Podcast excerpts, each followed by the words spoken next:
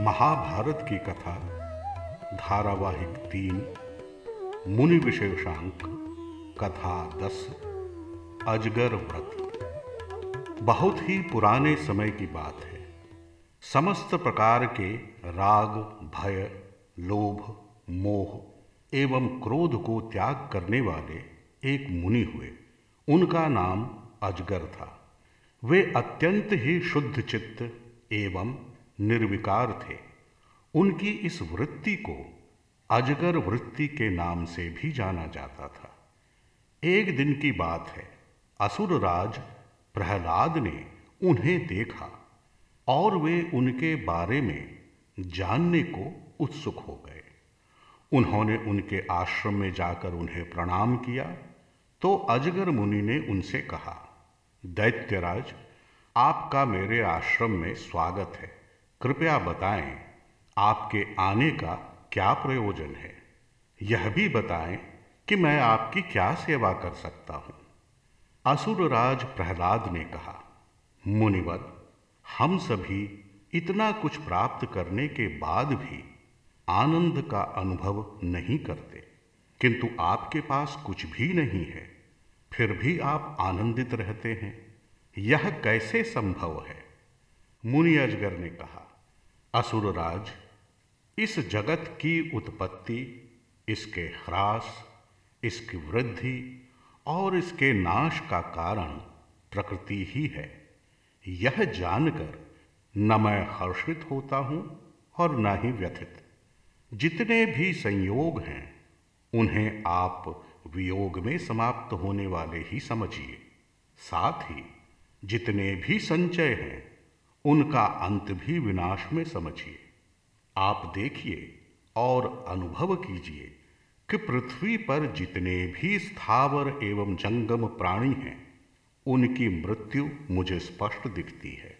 गगन में जो समस्त तारे हैं, वे भी एक न एक दिन गिरते ही प्रतीत होते हैं। इस प्रकार समस्त प्राणियों को मृत्यु के अधीन देखकर सब में समान भाव रखते हुए मैं आनंद से सोता हूँ। जीवन आनंद का नाम ही तो है। असुरराज प्रहलाद की जिज्ञासा और बढ़ गई। उन्होंने पूछा, मुनिवर, आपकी वृत्ति क्या है? मुझे थोड़ा विस्तार से बताएँ तो आपकी बड़ी कृपा होगी। मुनि अजगर ने कहा असुरराज यह जीवन जीने का एक उपाय भर है। अनेक लोग इसे अनेक प्रकार से जीते हैं। किंतु मेरा अपना मानना है कि यदि अनायास कुछ मिल जाए तो उसे स्वीकार कर लेना चाहिए। तब अधिक भोजन भी हो जाए तो कोई हानि नहीं। और यदि कभी न भी मिले तो कई दिनों तक भूखा रह जाना भी कोई अनुचित नहीं है। जब जैसा जो होता है, उसे उसी प्रकार स्वीकार करना चाहिए। प्रहलाद ने कहा, जी मुनिवर, आपका कहना उचित है। तब मुनि ने फिर कहा, असुरराज, अब देखिए, मुझे कभी मूल्यवान वस्त्र मिल जाए तो उसे स्वीकार कर लेता हूँ। तथा नहीं मिले तो सन या चर्म के वस्त्र ही धारण कर लेता हूँ। इससे मुझे कोई अंतर नहीं पड़ता। दैववश कुछ भी पदार्थ प्राप्त होता है तो उसका कभी त्याग नहीं करता, किंतु कभी किसी दुर्लभ वस्तु की कामना भी नहीं रखता। मेरे सोने बैठने का कोई नियत स्थान नहीं है। मैं स्वभाग से ही यम, नियम, व्रत, सत्य एवं शौच का पालन करता हूँ। यही अजगर वृत्ति है। यह अत्यंत सुदृढ़, कल्याणमय, शोकहीन, पवित्र एवं अतुलनीय है। मैं सर्वथा अंतकरण से इस अजगर वृत्ति का पालन करता हूँ। प्रहलाद ने कहा, हे मुनिश्रेष्ठ, सच में आपने दुर्लभ गति पाई है।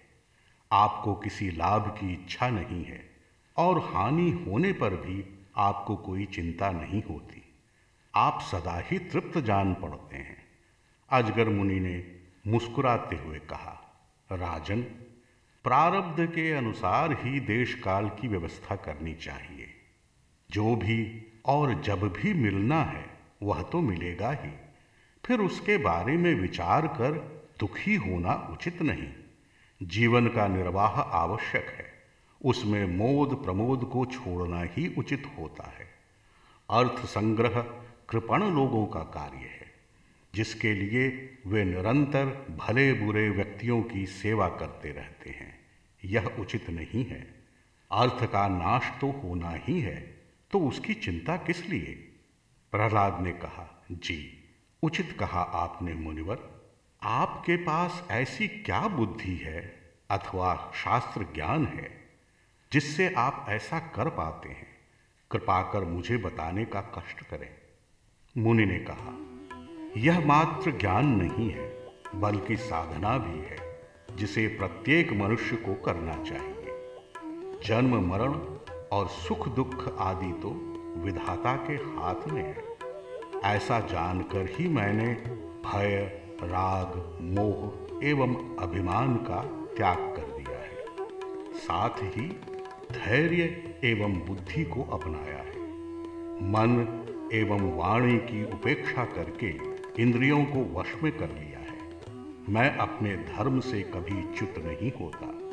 मुझे किसी फल की इच्छा भी नहीं है।